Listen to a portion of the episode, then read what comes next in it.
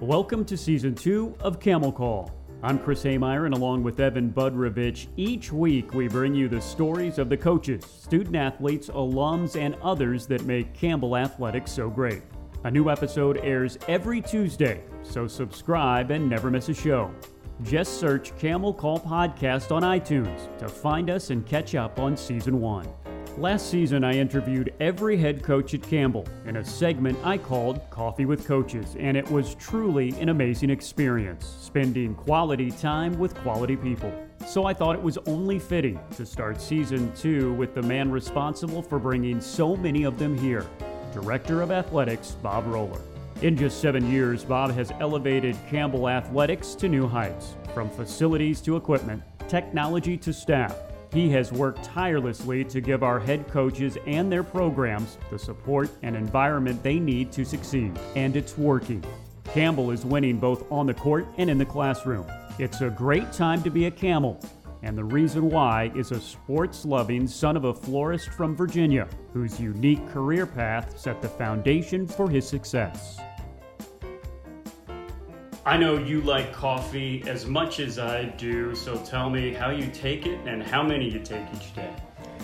It's typically maybe just one in the morning, believe it or not. It's cream and sugar. Unfortunately, I've never broken that habit of cream and sugar. I like pretty bland coffee. I'm not very extravagant. I just get the, the blonde, as they call it, or the or the blend. And uh, it'd be hard to start a day without it, but I, I'm not one of those that has it throughout the day. Take me all the way back to when you grew up. What was that like, and, and how did you become a sports fan? Well, I was the youngest of four children, uh, and quite a bit younger than the rest of my siblings. So I had older parents who worked pretty much seven days a week in a florist business. And so I grew up in an apartment above a florist shop in southwestern Virginia, Parisburg, Virginia. And so um, I was kind of like an only child with three older siblings. And um, my sister, M M, did quite a bit of raising me, along with my mom and dad, who, again, like I said, really truly worked seven days a week in a, the only flower shop in about a three-county area.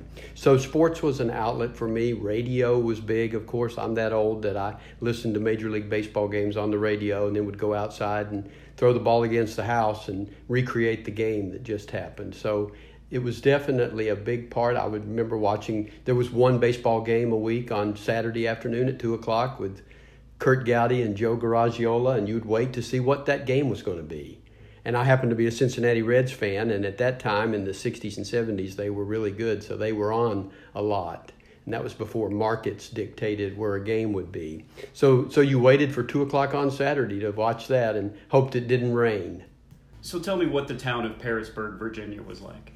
Well, it's a small town. The Appalachian Trail runs through it. So throughout my life, uh, my father would pick up a lot of hikers who were about midway through their Georgia to Maine trek, and, and he would help them out and get them some clean clothes and things like that, because they would be about midway through the trail. It's in southwestern Virginia in Giles County, and probably two thousand people, and um, a, a very small town that's thirty minutes from Blacksburg, Virginia, and another thirty minutes the other way you'd be in Princeton, West Virginia.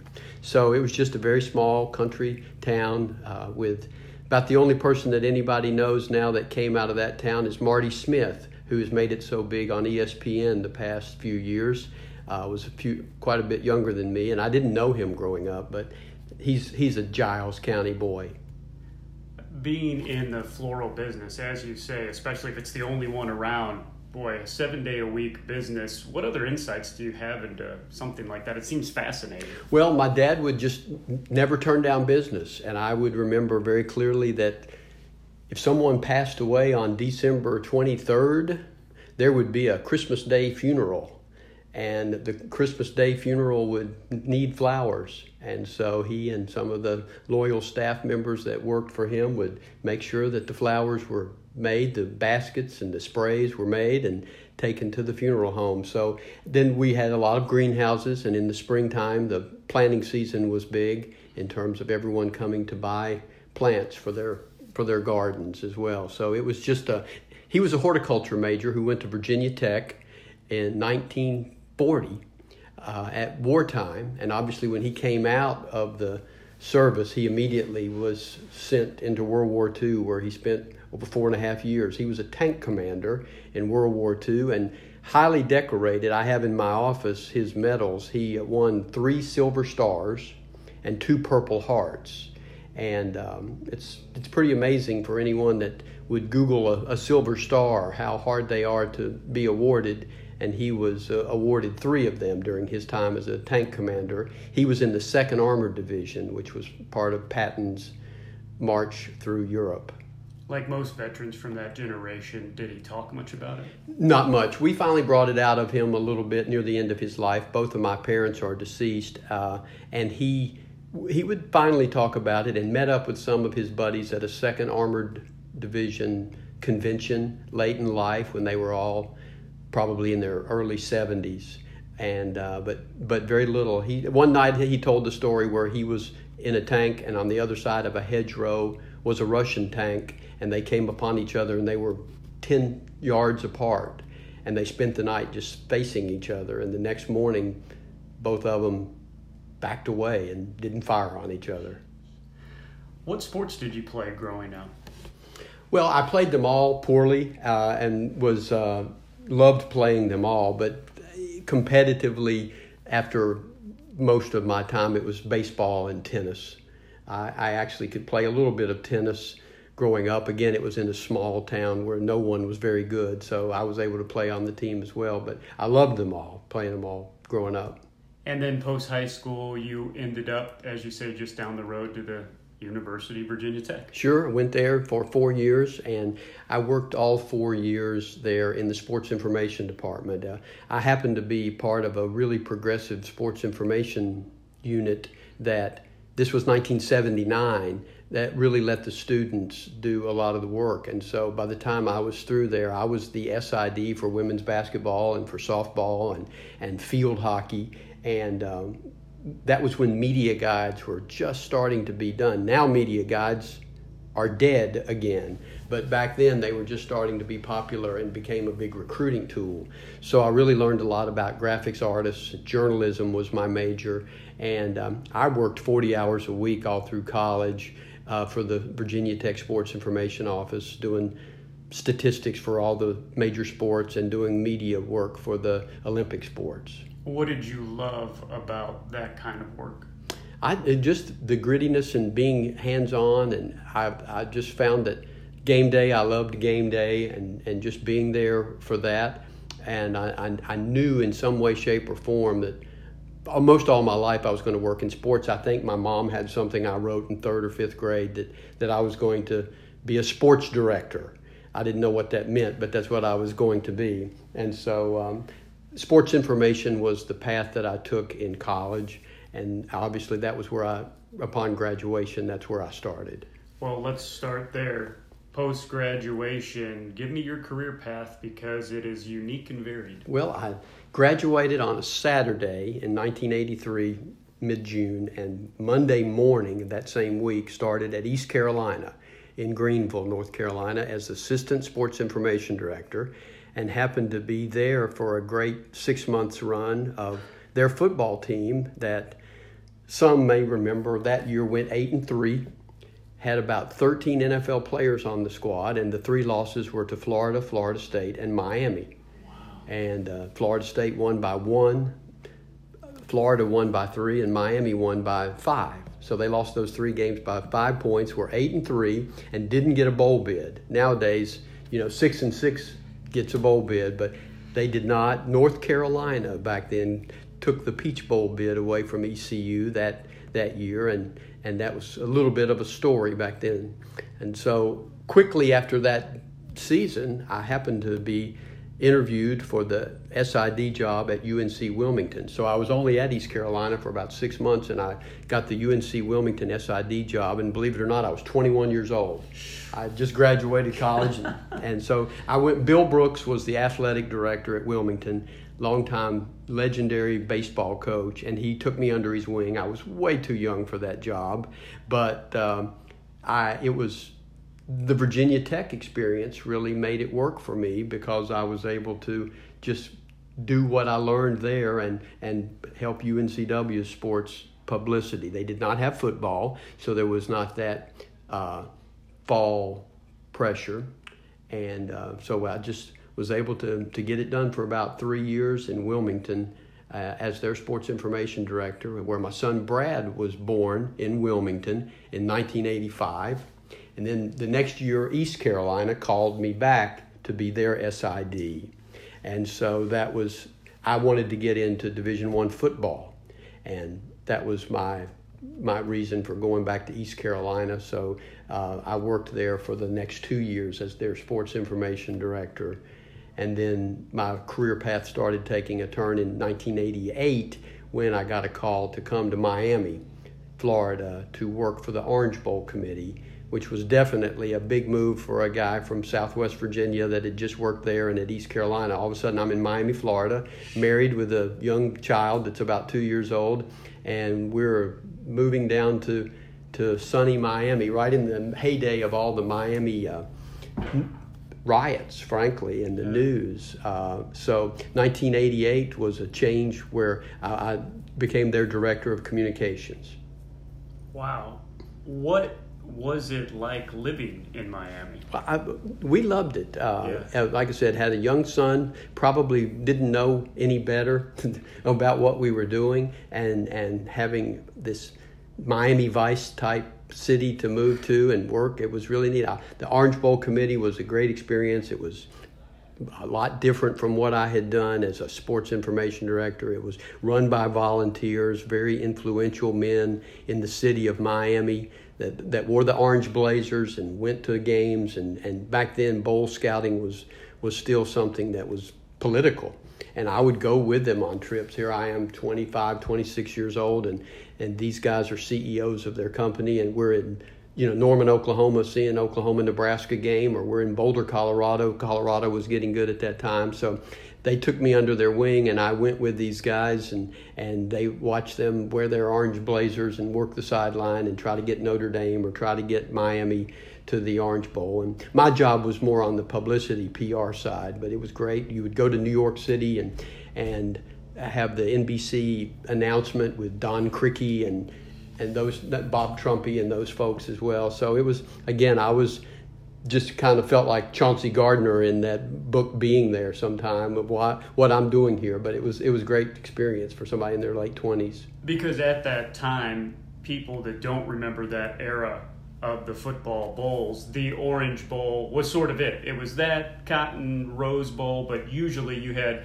one of the teams in the hunt for the national championship in that game. That was one of the premier bowls in the country. Well, you're right. It was the Big Eight Conference back then, and it was tip- Oklahoma or Nebraska. One of those two was coming each year, pretty much. And so, um, and then you would find the at-large opponent, which would be Notre Dame or Miami or Penn State. And yeah, you were picking, you were selecting. It was the they wanted you to come because, of course, all the guys on the team wanted to go to Miami Beach.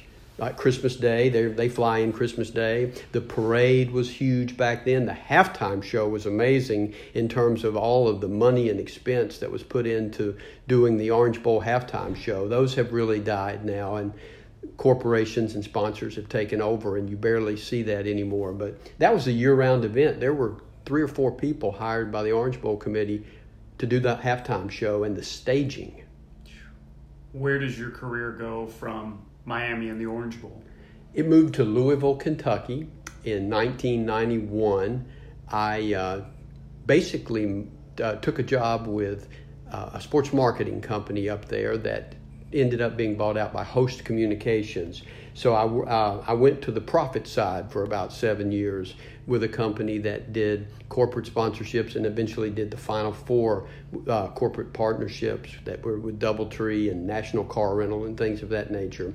We started a program that gave away the national championship trophies for all the sports. And for those of those that remember, there's that Waterford Crystal football and a Waterford Crystal basketball that was given to the national champion. Now they've pretty much phased that out a little bit, and it's mostly the N C double A trophy is there. But my boss at that time, named Roy Hamlin, was just an incredible marketer, and uh, learned to end run the N C double A, frankly, for a few years, and, and our trophy presentation became the thing for people wanting to hold up that thirty-five thousand dollars Waterford Crystal football. The N C double A just gave him a wooden plaque.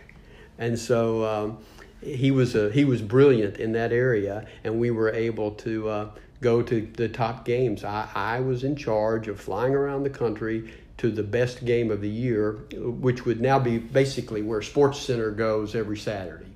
And we would try our best to get the trophy on T V. There was a sponsor. Sears was the sponsor for a while. Um, and so I had to work a lot with Sears, and you know, they wanted to bang for their buck, so they wanted to make sure that, that we got it on. So there was pressure. It wasn't just, hey, I'm getting to go see Notre Dame play Florida State. I had to try to talk to the sideline reporter and see if I could get in a sideline report. Penn State threw me out one time because they were such old school, they didn't want any commercialization.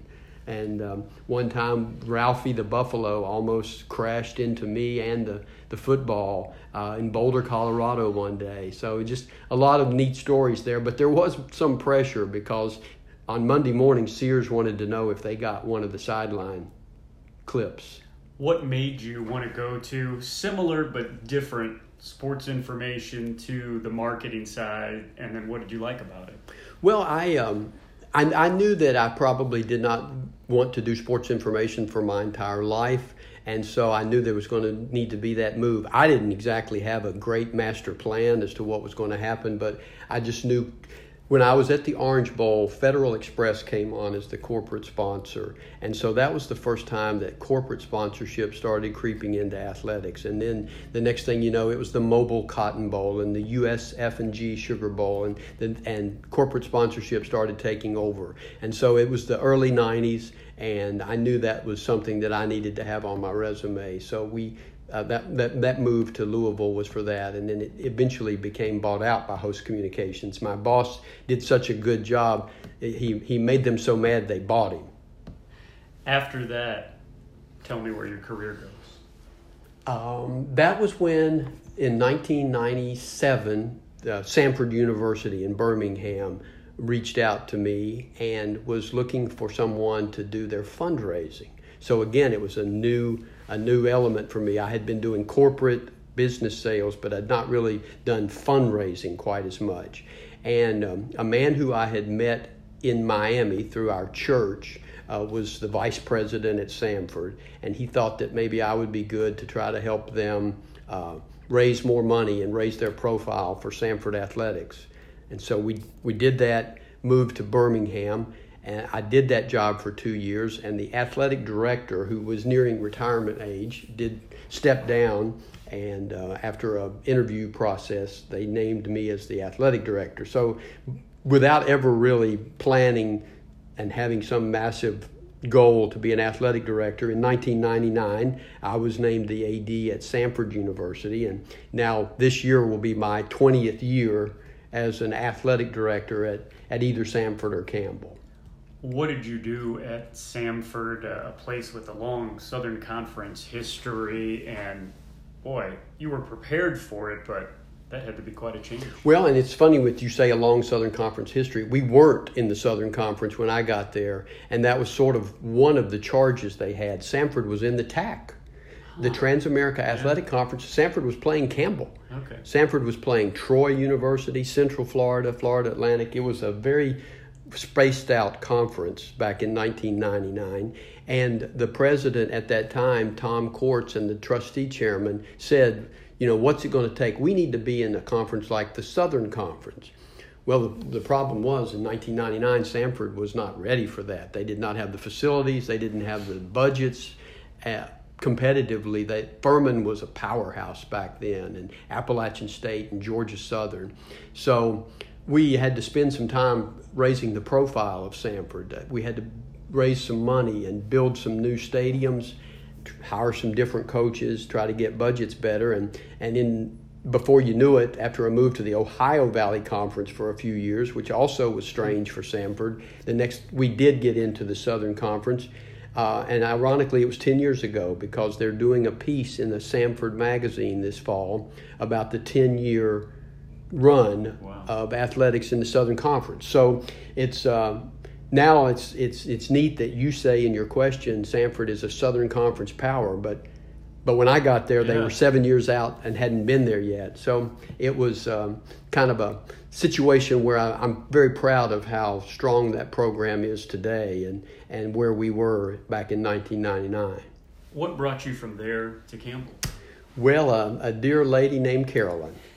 So uh, long story that this group doesn't need to hear, but Carolyn and I at that time were engaged, but she was living in Richmond, Virginia. Carolyn is my wife, of course, and she was living in Richmond, and what is now my youngest stepdaughter was in sixth grade. And as part of an agreement with her mom and dad, uh, Kara was to stay in Richmond. So I had to make the decision. They couldn't move to Birmingham. So it, the decision was pretty easy. I was going to come toward Richmond. So Samford was wonderful and understood the situation. I resigned, came to Richmond, and not in two thousand ten and began looking for work and did some odd jobs in Richmond and did some consulting work. And then out of the blue, uh, in the spring of eleven, the job at Campbell came open, and um, I applied for it. And we realized still that she couldn't move to Bowie's Creek any more than she could have moved to Birmingham. But long story short, I got the job, and for the next five years, she was a commuter. And quite the unbelievable support system to do that. One week she'd work in Richmond with her daughter, and the next week she'd drive down here and be a Campbell A D's wife and a great supporter of all Campbell sports. So that's why I left Birmingham and moved here, and uh, it's been a just a tremendous blessing. You can see now why it needed to happen. If I had still been at Samford, and I'd be in my twentieth year at Samford, they'd be tired of me by now, and so it's always good to take a break. Your story of what you did at Samford very similar in my eyes, as I started in two thousand eleven as well, of what you've done here. They were going to the Big South Conference, so you didn't have to get them into a new conference, but it was a Division One program, not quite Division One facilities, salaries, support. Tell me a little bit about what you built here.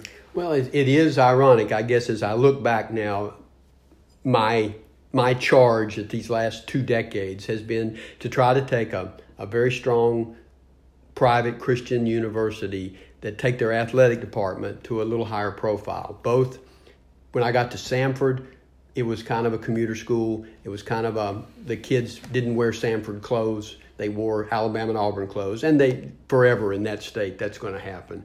When I got here, somewhat of a suitcase community system as it turned to athletics. A lot of the kids would have A C C shirts on, things of that nature, and facilities were needed and budgets were needed. So obviously what, what I guess I'm supposed to do is to turn things around a little bit, be a part of a turnaround.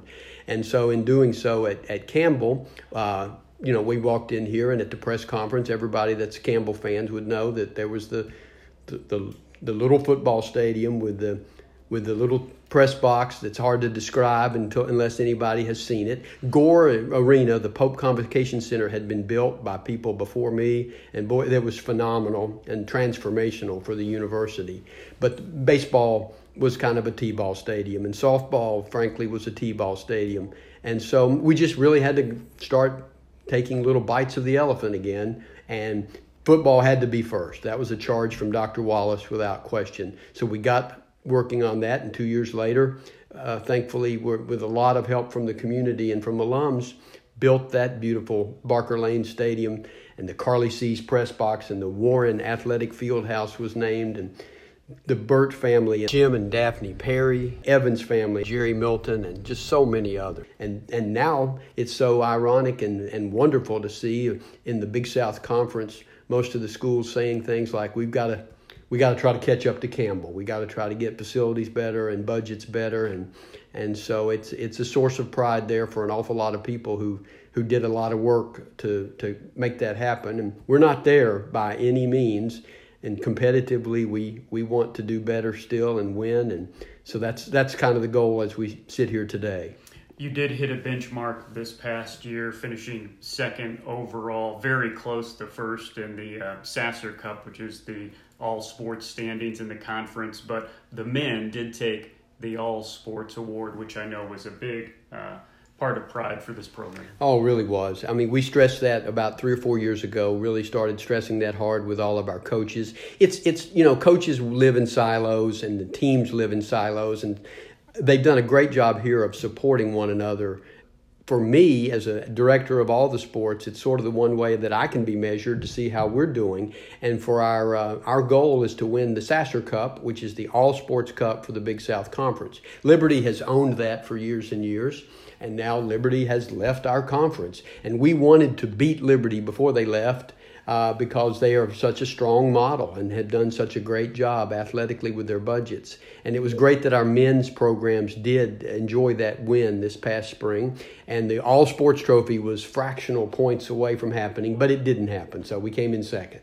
And so that is our goal as we go into this coming season, is to win the Sasser Cup, hopefully win the men's and women's cup too. High Point, Radford, Gardner-Webb, Winthrop, all those schools uh, want to win it too, and they're working hard toward it. So we have to, and Hampton coming in is a is a new school that uh, a lot of people in our market don't know about, but Hampton's strong. Hampton is very strong in many sports and will be uh, a worthy competitor for us. What do you like most about being an athletic director?